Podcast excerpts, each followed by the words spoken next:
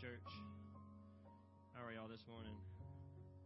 Um, welcome, everyone, both here in person and online.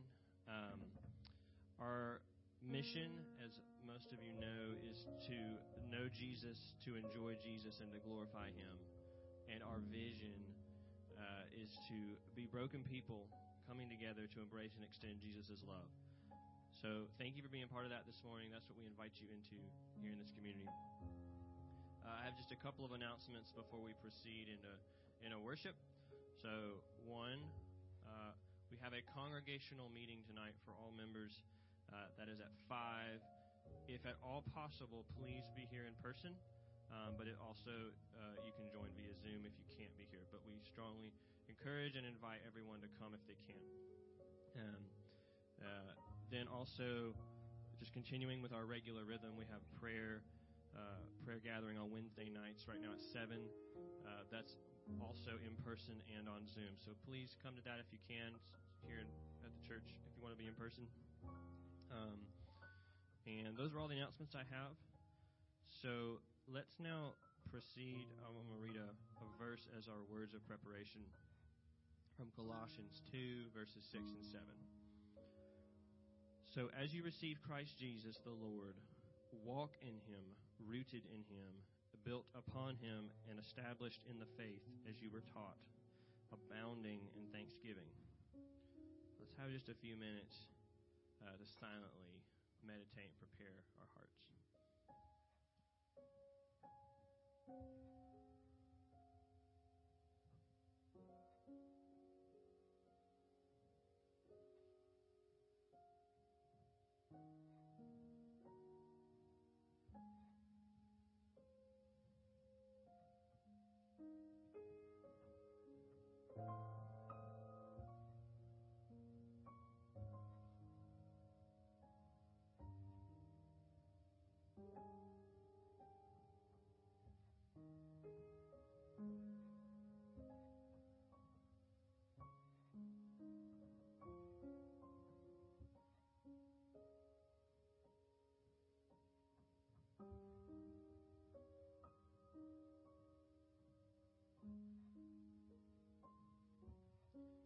Jesus, thank you for gathering us here together. Um, thank you for your love and um, that you protect us, that you uh, draw us to you, and that you doing that does not depend on how we feel about it. Uh, even when we don't sense your presence, um, when we are even turned away, you're still there with us. I thank you for that. I pray as um, in the Colossians verse we just read, I pray that you would root us deeply in our faith, uh, that it wouldn't be a shallow um, thing, that the roots, if where they are shallow in our lives, would go deeper, water that soil, our hearts, um, make us receptive to your word, make even this morning uh, an avenue by which we uh, the roots of our faith would go deeper. And um, I pray that we would be thankful. It's really easy. Um, well, it's really easy to not be thankful. It's easy to see what we don't like or is inconvenient. Uh, but um, but I pray that we would practice Thanksgiving, and that in the practice of it, that it would take uh, root as well in our hearts. So this morning, as we proceed in worship and prayer and fellowship, uh, especially afterwards, that after the service, that um, thankfulness would be something that we would practice, and you'd use that to do work in our hearts as well. Uh, we love you. We thank you. And it's in Jesus' name I pray.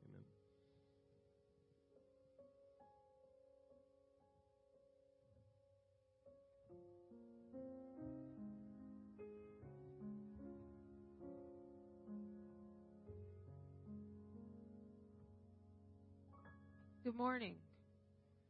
Please stand for our call to worship. It is uh, taken from the song Joyful, Joyful, We Adore Thee. Please join with me where it reads Congregation. Joyful, joyful, we adore you. God of glory, Lord of love. Hearts unfold like flowers before you, opening to the sun above. Melt the clouds of sin and sadness, drive the dark of doubt away.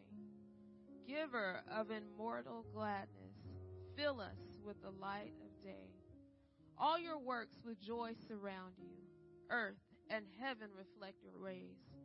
Stars and angels sing around you, center of unbroken praise. Field and forest, vale and mountain, flowery meadow, flashing sea, chanting bird and flowing fountain, praise you eternally. Amen. Please be seated.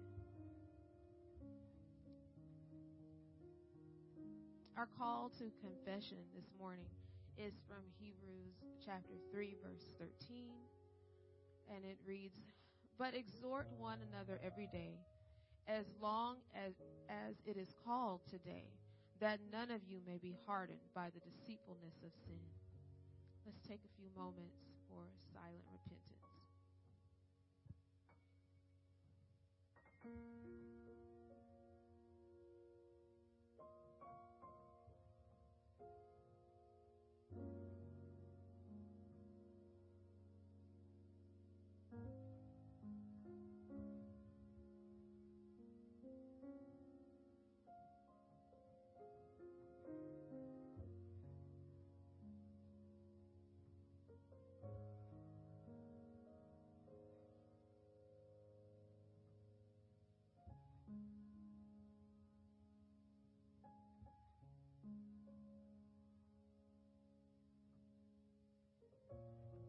For our assurance of pardon from 2 Corinthians 5:21.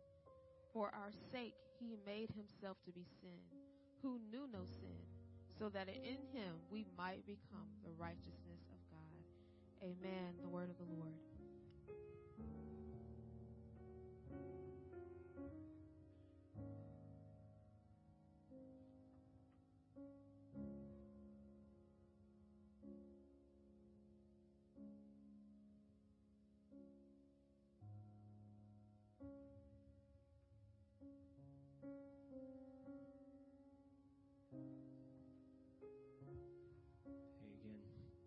Pray with me. Dear Jesus, uh, thank you for the words of that song that we just read uh, and how they point to your beauty uh, and the beauty of your creation and your creativity. Let us not skip over that. Um, every day we're greeted with um, a ridiculous, lavish display of color and light and sound opportunity to just sit and revel in your in your creativity, in the messages and the and the words and the things that your that creation screams out, and we would pass by it as if it's just ordinary and or even gray and dull because we're used to it. I thank you that you um, have given us such a beautiful place to live, even if it is broken. Uh, and the beauty that is around us points to your, your intent and your design and your goodness. I thank you for all of that. Um, and I thank you that you didn't just make this place beautiful, but that you are with us and you are in it and you've entered into it. Thank you that you, Jesus, came and lived and walked inside of your creation and you know what it is to be human. God who isn't just above us, but who is with us, and it's like the the the, the title Emmanuel means that God is with us, and please help us to grasp that a little bit more. Be thankful.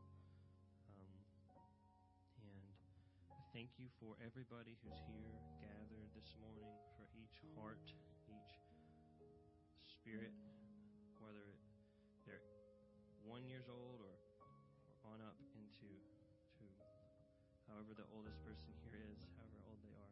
I thank you for each of their stories, each of our stories, and um, that you would do a work in each of these hearts, even this morning. Thank you for Pastor Alex and the word that he will bring. I pray that you would be even now preparing him.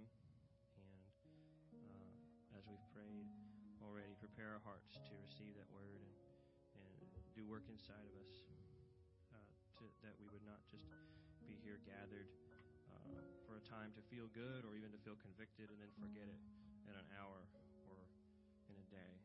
Um, but we would this would serve to orient us towards you and that we would follow you throughout the rest of our week. And uh, I thank you for loving us and bearing with us. Is in Jesus' name I pray. Amen. I'm going to read the passage of Scripture from which the sermon will be based. Uh, it's from Matthew chapter 14, verses 22 through 36. So immediately, Jesus made the disciples get into the boat and go before him to the other side while he dismissed the crowds. And after he had dismissed the crowds, he went up on the mountain by himself to pray. When evening came, he was there alone. But the boat by this time was a long way from the land, beaten by the waves, for the wind was against them. And in the fourth watch of the night, he came to them walking on the sea. But when the disciples saw him walking on the sea, they were terrified and said, It is a ghost. And they cried out in fear. But immediately Jesus spoke to them, saying, Take heart, it is I. Do not be afraid. And Peter answered him, Lord, if it is you, command me to come to you on the water. And he said, Come. So Peter got out of the boat and walked on the water and came to Jesus. But when he saw the wind, he was afraid and beginning to sink, he cried out, Lord, save me. Jesus immediately reached out his hand, took hold of him, saying to him, O you of little faith, why did you doubt? And when they got into the boat, the wind ceased, and those in the boat worshipped him, saying, Truly you are the Son of God. And when they had crossed over, they came to the land at Gennesaret. And when the men of that place recognized him, they sent around to all that region and brought to him all who were sick, and implored him that they might only touch the fringe of his garment. And as many as touched it were made well.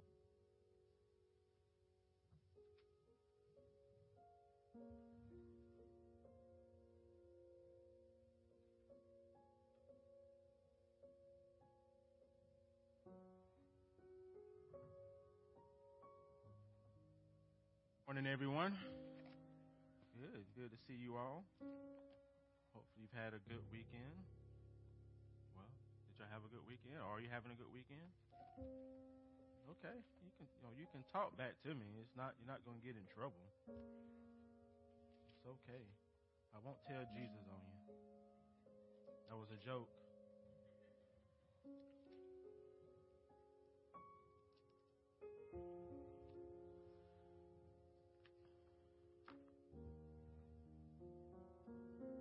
Wes said, our text today is still in Matthew chapter uh, 14. We're going to uh, conclude with this chapter today. Um, you know, we, feelings of abandonment and doubt are, you know, are common human experiences. Now, would, would y'all agree to that? Like, sometimes, you know, you feel abandoned. Sometimes you have doubts. And, and that is just universal, regardless of your, your age and your, your gender or or your ethnicity. There are going to be seasons in your life when you feel abandoned. There's going to be seasons of your life where you have doubts. And these are common experiences. And they're even common experiences among Christians. Even if you come to faith, you know, you receive Jesus as your Lord and Savior because He died on the cross for all your sins. Even when you make the profession of faith, that doesn't mean now all of a sudden you're not going to ever have feelings of abandonment, that you're not going to ever have feelings of doubt. It doesn't mean that. The late Eugene Peterson, the late Eugene Peterson once said, "Belief does not exempt us from feelings of abandonment by God, and praising God does not inoculate us from doubts about God. Both are common human experiences on this side of glory. They are.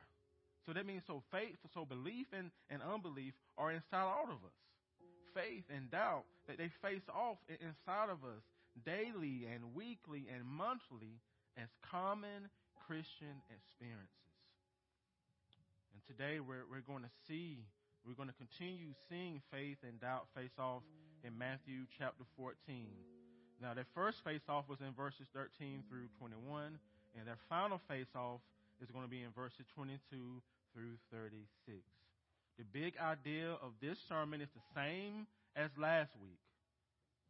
Faith in the way helps y'all not to live in doubt, but it does give y'all the freedom to struggle with it. Faith in Jesus helps y'all not to live in doubt, but he does give you the freedom to struggle with it. Please pray with and for me. Holy Spirit, as I pray each week, uh, I pray again today. And that prayer is for you to take this word that you have given and that you will use it to minister to each of us. Minister to me, minister to the congregation that's here, minister to the saints and guests that are tuning in uh, um, virtually. And so, Holy Spirit, we need you. We need your power. We need your presence. We need your assurance. We, need you to remind us of truth. We need you to give comfort. We need you to give conviction. We, need you to, to, to reveal blind spots that we can't see. So, Holy Spirit, do it for the glory of our God and for our benefit and good. It's in Christ's name that I pray. Amen. Storm, a storm is often used as a metaphor for seasons of distress, crisis, injustice, suffering, and grief. And, and people are either going through a storm or they're going to go through a storm. That's just reality. Families are either going through a storm are going to go through a storm. Personal relationships are either going through a storm or going to go through a storm. Churches are either going through a storm or going to go through a storm. Individuals are either going through a storm or going to go through one. That's just life. Storms are a reality of life for all people, for the Christian and the non Christian. And in the storms of life, faith and doubt will face off in you. They will face off. They'll face off in seasons of distress and, and crisis and injustice and suffering and grief and in too much enthusiasm, which we're going to see today. The two types of storms can be gleaned from the text today. The first storm comes after Jesus feeds the 5,000 in verses 16 through 21. You see, something happens after the people finish eating their food. After they finish eating the bread and finish eating the fish, something happens. Something takes place that, that Matthew doesn't record in his gospel. It's something that, that Jesus doesn't want his disciples to be a part of. Do y'all know what it is? What do y'all think it is? The Gospel of John tells us what happens after the people are done with their meal. John chapter 6, verses 14 through 15. See, the, the, the feeding of the 5,000 is, is the one miracle that's in all four Gospels, okay? It's the one miracle that's in all four Gospels. So in John uh, 6, verses 14 and 15, after Jesus feeds the people, this is what the verse says. It says, When the people saw the sign that, that he had done, they said, This is indeed the prophet who is to come into the world. And Jesus, perceiving that they were about to come and take him by force to make him king, he withdrew to a mountain by himself. You see, the feeding miracle leads the people, all these people, to hail Jesus as the prophet who, who's to come from Deuteronomy 18. And that is a good response because he is the prophet who is to come into the world. But their response doesn't stop there. They also want to take Jesus by force. And they want to force him into a governmental, into a political role, leadership role that a Roman Empire controls. They want to make him king. Now, a lot has to happen if they're going to make Jesus a king. Jesus perceives this and, and he knows their intentions and, and he sees their, their enthusiasm for, from the miracle. And sometimes enthusiasm can lead you to make unwise decisions. That's an amen statement. You see, the crowd, they have a misunderstanding of Jesus now. They, they want him to be a earthly and political Messiah who is going to defeat the Roman Empire and fully establish the kingdom of God now. Make no mistake here, saints and guests. Please clearly understand what the people are wanting. There's over 5,000 people here. It's a lot of people. And they want to make Jesus king by force. And in order to do that, they got to go to war with Rome. Eventually, they have to storm, they have to storm Rome itself to dethrone the emperor. Blood will be shed, lives will be lost if this course of action is taken. And, and such a move would be a detour from what Christ has come to do and accomplish in his first coming, which is what? To defeat sin and death through his life, death, and resurrection. That's the whole purpose of the first coming. Now, the second coming, oh, yeah, He's coming. He's coming to do the other thing. But the first coming isn't about that. In John chapter 2, verses 23 and 25, John writes, Now when Jesus was in Jerusalem at the Passover, many believed in his name because they saw the signs that he was doing. But Jesus, on his part, did not entrust himself to them because he knew all people and needed no one to bear witness about man, for he himself knew what was in man. So Jesus is going to entrust himself to this large crowd of people. He wants no part in what he perceives is, is developing um, inside of them in Matthew chapter 14. He's not going to join in their enthusiasm to make him king by force. He has no interest in being their political Messiah. Because listen, we all have our Play-Doh Jesus. The Jesus we want, the, the kind of Jesus we want him to be to fulfill our plan, our agenda, our goals. Because listen, the people tasted of his goodness. Now they want to use that for their own selfish purposes. Now, guess what Christ does after he discerns the people's intentions? His first response is to get the disciples out of Dodge. That's his first response. He doesn't want them to get sucked into a potential mob mentality. He doesn't want them to get sucked into this crowd's enthusiasm. He doesn't want them to be in, involved in, in staging a coup to make him king. In verse 22, it says, Jesus immediately made the disciples get into a boat and go to the other side before him. This is not a gentle request. It is not an optional suggestion. He is forcing them into the boat without entertaining why questions. Don't ask any questions. Peter, I don't want to hear it. Peter, don't ask it. Peter, I said no questions. Just get in the boat and get to the other side. They obey his voice and they leave him behind. And why, again, why do you think he stays behind? Why does he stay behind? He stays behind because there's something he alone needs to address with this crowd of more than 5,000 people. Now, some, some scholars think it's more than 20,000 people when you factor into the women and kids. So keep in mind, the crowd has tasted and witnessed the power of Jesus.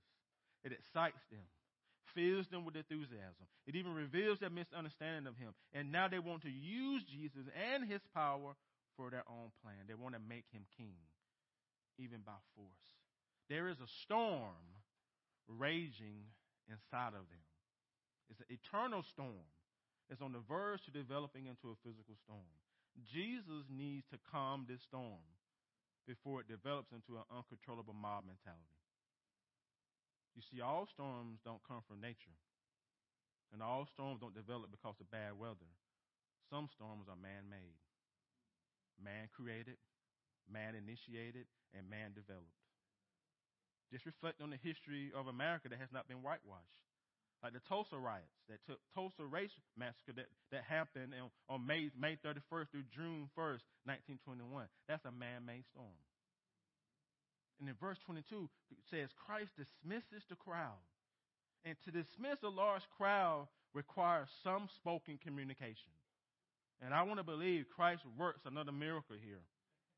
Somehow he works a miracle. Somehow he calms the storm raging inside of these people before it develops into a category five hurricane. Somehow he does it. So, what storms are raging inside of the village church because of our sin, our indifference, our misunderstanding of Jesus, and our own selfish agendas? What storms are raging or could rage? What storms are developing inside your own heart?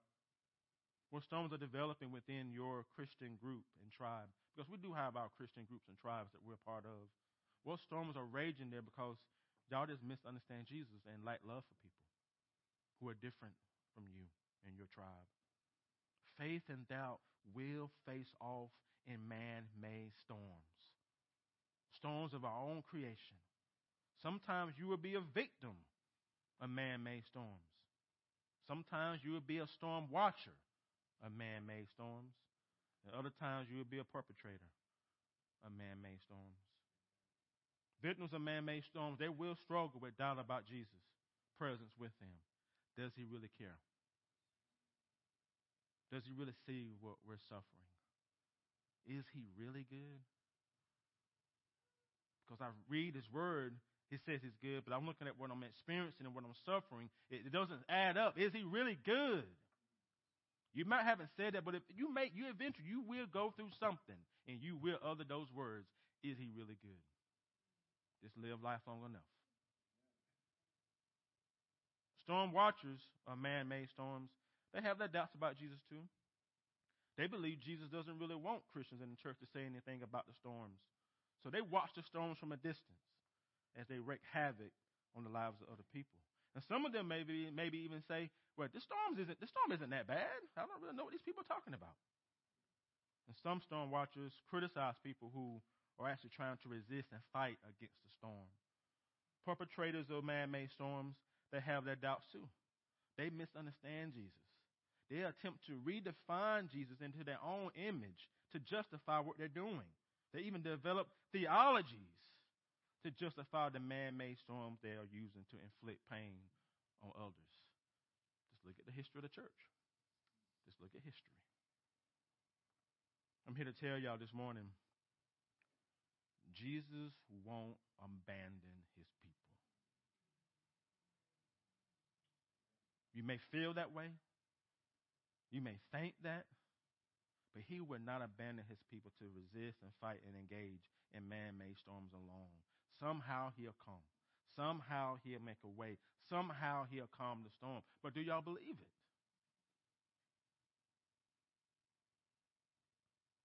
Do y'all believe it? After he dismisses the crowd, then he goes up to the mountaintop by himself to pray. It's been a long day of ministry, healing all these people, performing a miracle, you know, preventing an insurrection. So the Lord needs a break. He heads up onto the mountaintop to commune with his Father. And again, if if Jesus needed rest, how much us? How about us? How about you? Let's just be honest. Sometimes you get tired of people. Let's just be honest. Sometimes you get tired of people here. And sometimes you need a break to go commune with God. Let's just be honest about that. If Jesus needed a break, we need a break too. If Jesus needed a rest, we need rest too. It ain't a spiritual gift to burn yourself out. That ain't a spiritual gift. It is not. It is not. So Christ is on this mountain for a long time. And while he's up there, the disciples enter into a storm of their own. Look at verses 23c through verse 24. When evening came, Jesus was up there on the mountain alone, but the boat by this time was a long way from the land, beaten by the waves, for the wind was against the disciples. Do y'all see the contrast that between the disciples and Jesus? Jesus is in a calm and peaceful place. He's on the mountaintop. resting. Then the 12, they're not in a restful place. They're not in a peaceful place. The, the boat is actually struggling against a real powerful storm. This is not a metaphor. This is real. This is an actual storm. The waves and wind are, are raging against them. And the disciples are in a storm they didn't create for themselves. This isn't a man made storm here. And some storms come into our life. This is the second type of storm. This is what I call the fall made storm. Some storms come into our life simply because we live in a sinful, fallen, broken world. Some storms are consequences of the fall, like mental health issues and addictions. Those are storms for certain people. Some people didn't do some, they didn't sin sometimes for those things to happen. Just the fall has fallen on them. So everything that we go through is not because you sin. It's because we live in a fallen world.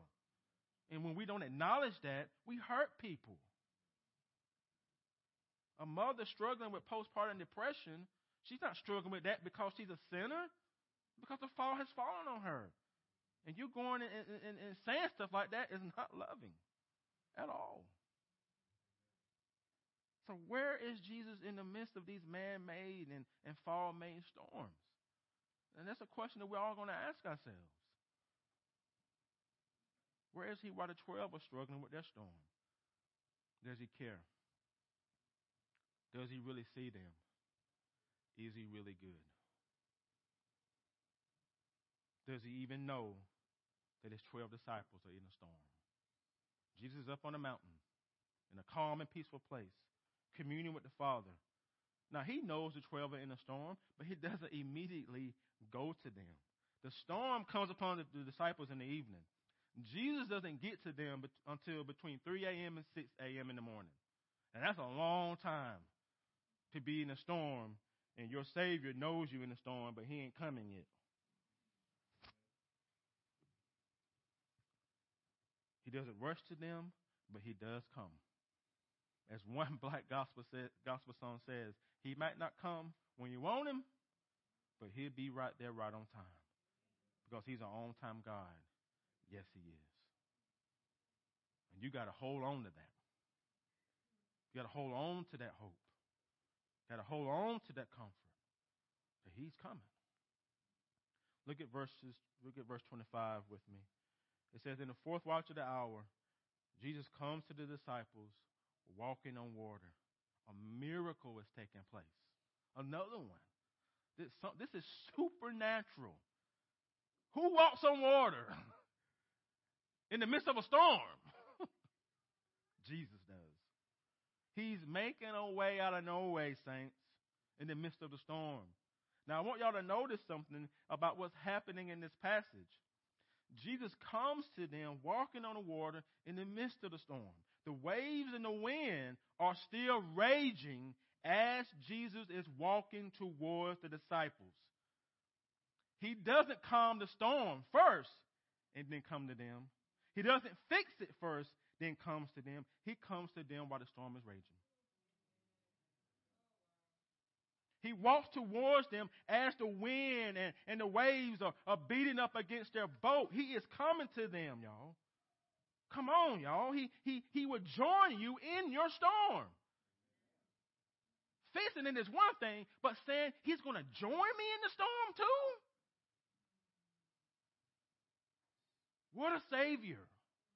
What a God. That he joins us in our storms. So whatever man-made storm that you're in, whatever fall storm, fall-made storm that you're in, Jesus is going to join you in that storm.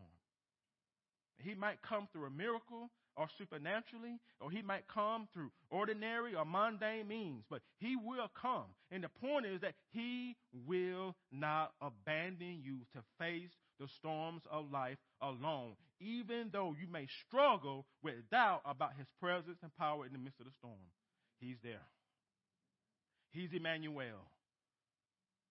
In the storms you're currently facing, in the storms you're going to face in the storms you're facing as a covenant community, in the storms you're facing as an individual, in the storms you're facing as a family, Jesus will come toward you.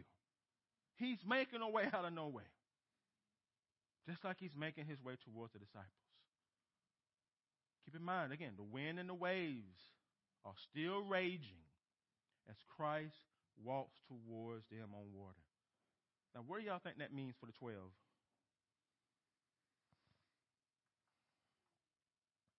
What do you think it means? It means their vision is blurry. Jesus is walking towards them, but they can't clearly see that it's Jesus because of the storm. The storm blocks their view of Jesus. They notice someone is walking towards them, but they don't know it's Jesus himself. The storm leads them to assume Jesus is a ghost coming to do them more harm. His, his presence and his power, it, it shakes them out of their sandals. And, and see, their response is, is, very different from the crowd who got fed. They were excited with enthusiasm because of Jesus' presence and power. But the disciples in their storm, they're afraid because the storm is preventing them from seeing that it's Jesus coming towards them. Look at verse 26. But the disciples saw him walking on sea, and they were terrified and said, It is a ghost! And they cried out in fear. Man made storms will do the same to y'all. They block your view of Jesus, making it difficult for you to notice his presence and power as it's coming toward you in the midst of your storm. He's moving toward y'all, but y'all might be terrified and say, It's a ghost or it's something else. How is your storm leading you to misinterpret Jesus' power and presence as something else that's coming to do you harm? What, what wrong assumptions are you making about Jesus because your storm is blocking your view of him? Let's be honest. When you're in a storm, your view of Jesus is cloudy. Let's not deny that. That's to gonna come in here and, and saying when you're suffering and, and you're going through stuff you, that you see him clearly. You do not see him clearly. Just own it. And guess what? It's okay to admit it. Because you can't clearly see him in your storm. It's okay to admit you feel, you can't feel and sense his, his presence and, and power. It's okay to, to admit you feel alone and you feel abandoned by him. You, it's okay to admit that. It's okay to admit that you're in a storm, stuck in a storm, and you don't see any way out. It's okay to even admit that you are afraid.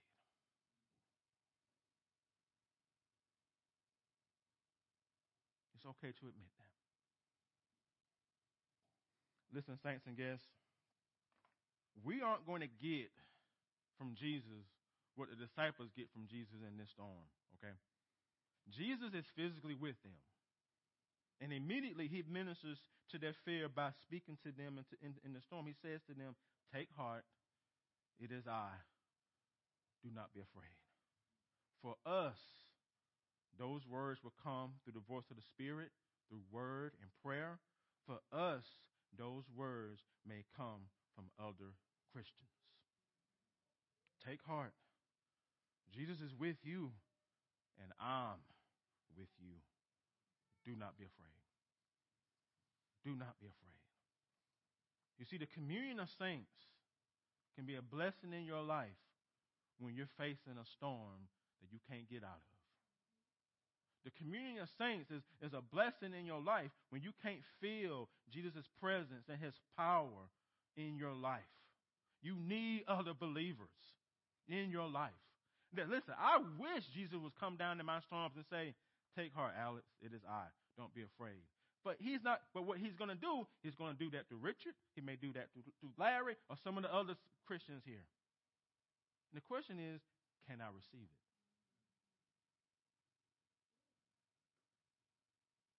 Can you receive it?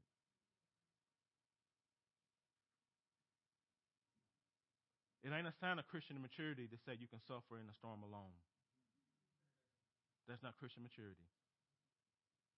That's naivete. That's not spiritual growth. When you're misinterpreting Jesus' power and presence in your life, other Christians can help you. But do you believe it? Or do you think it's just you and Jesus and your family? It's okay to believe and it's okay to struggle with doubt.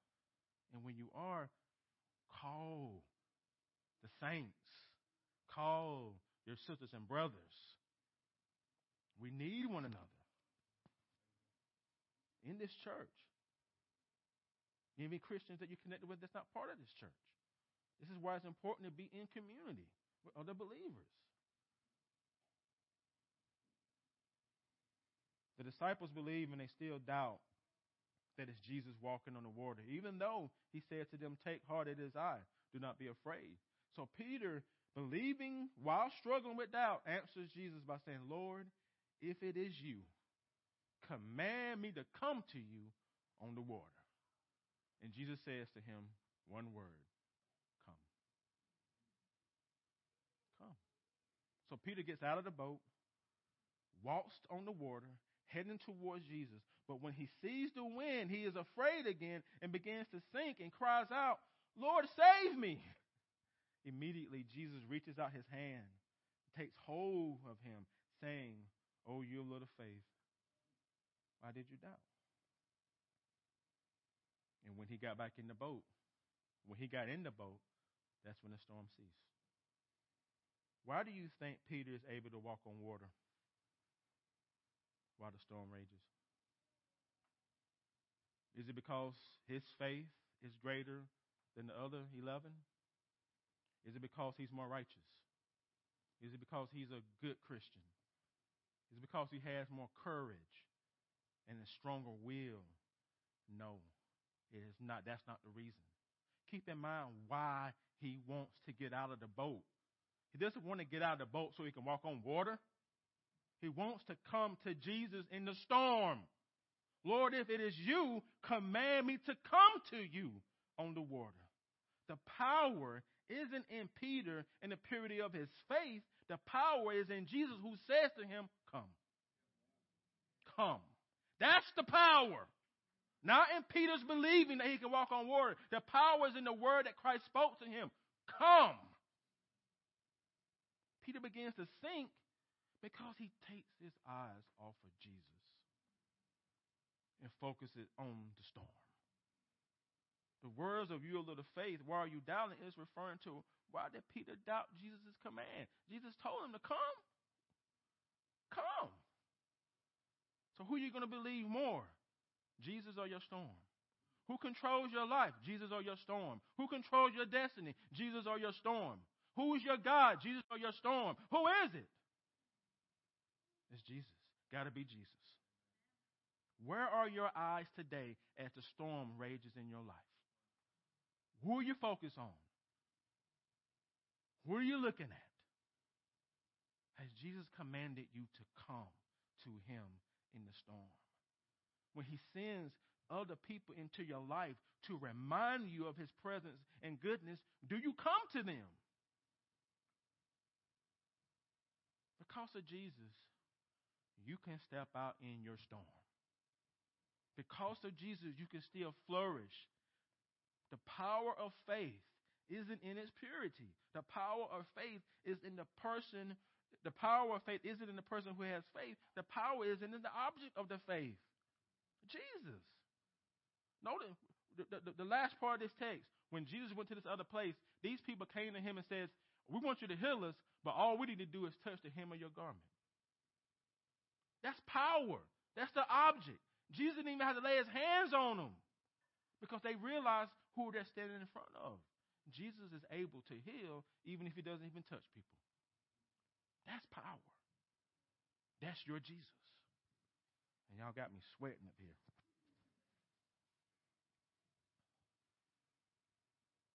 So the object, if the object of your faith is worthless, then so is your faith. I don't care how hard you believe. If Jesus is your object, then your faith is valuable and precious even when you're struggling with doubt. Even when you're facing man made storms or fall made storms. Jesus is the one who enables you to stand firm and to come to him even while the storm rages. You can come to him. There's a song written by the late James Cleveland that says, I don't feel no ways tired. I've come too far from where I started from. Nobody told me the road would be easy. I don't believe He has brought me this far to leave me. I've been sick. I've been in trouble. I've been friendless. I've been lonely. But God has brought me. He's brought me this far. And I don't believe He's going to leave me now. Let's pray. Lord, you won't leave us now. No matter what the storm says, no matter how we're feeling, you ain't going to leave us. You will not forsake us. You will not abandon us. How do I know this? Your word says so. Your word says it is true. So my feelings, I can't just always go upon how I feel. I can always just look at my experiences. Though those things are valid and are real, I also have to believe that there's someone who is greater than my feelings and greater than my experiences. And that is you, Jesus. That is you, Jesus. You enter the storms with us, and somehow you give us what we need to survive it. And sometimes, Lord, you even calm it for your glory and for our benefit. For you are the Christ, the Son of the living God. It is in your name that I pray. Amen. Please stand as we have our call to, not call to worship, we're getting ready to start over. Uh, benediction. Also, don't forget about the congregation meeting tonight at 5 p.m. Um, guests are welcome to attend, uh, but it's definitely for, for members, but all guests are welcome to attend, to observe. So we definitely want all members to be here in person, but if you can't be here in person, uh, we will have Zoom available. Cynthia is going to run Zoom for us, and you better type in questions to, to her to, to, for, for me and the other elders. So please be in prayer for our time uh, this afternoon, and, and I'll see you back here at 5 p.m. Not Village Church time, 5 p.m. We're starting at 5 p.m. So that means you should probably come a little early. Okay? 5 p.m. Okay, now here's God's benediction to his beloved. Now may the Lord of peace himself give you peace at all times and in every way and the Lord be with you all. And all God's people said, Amen. Amen. Thank you.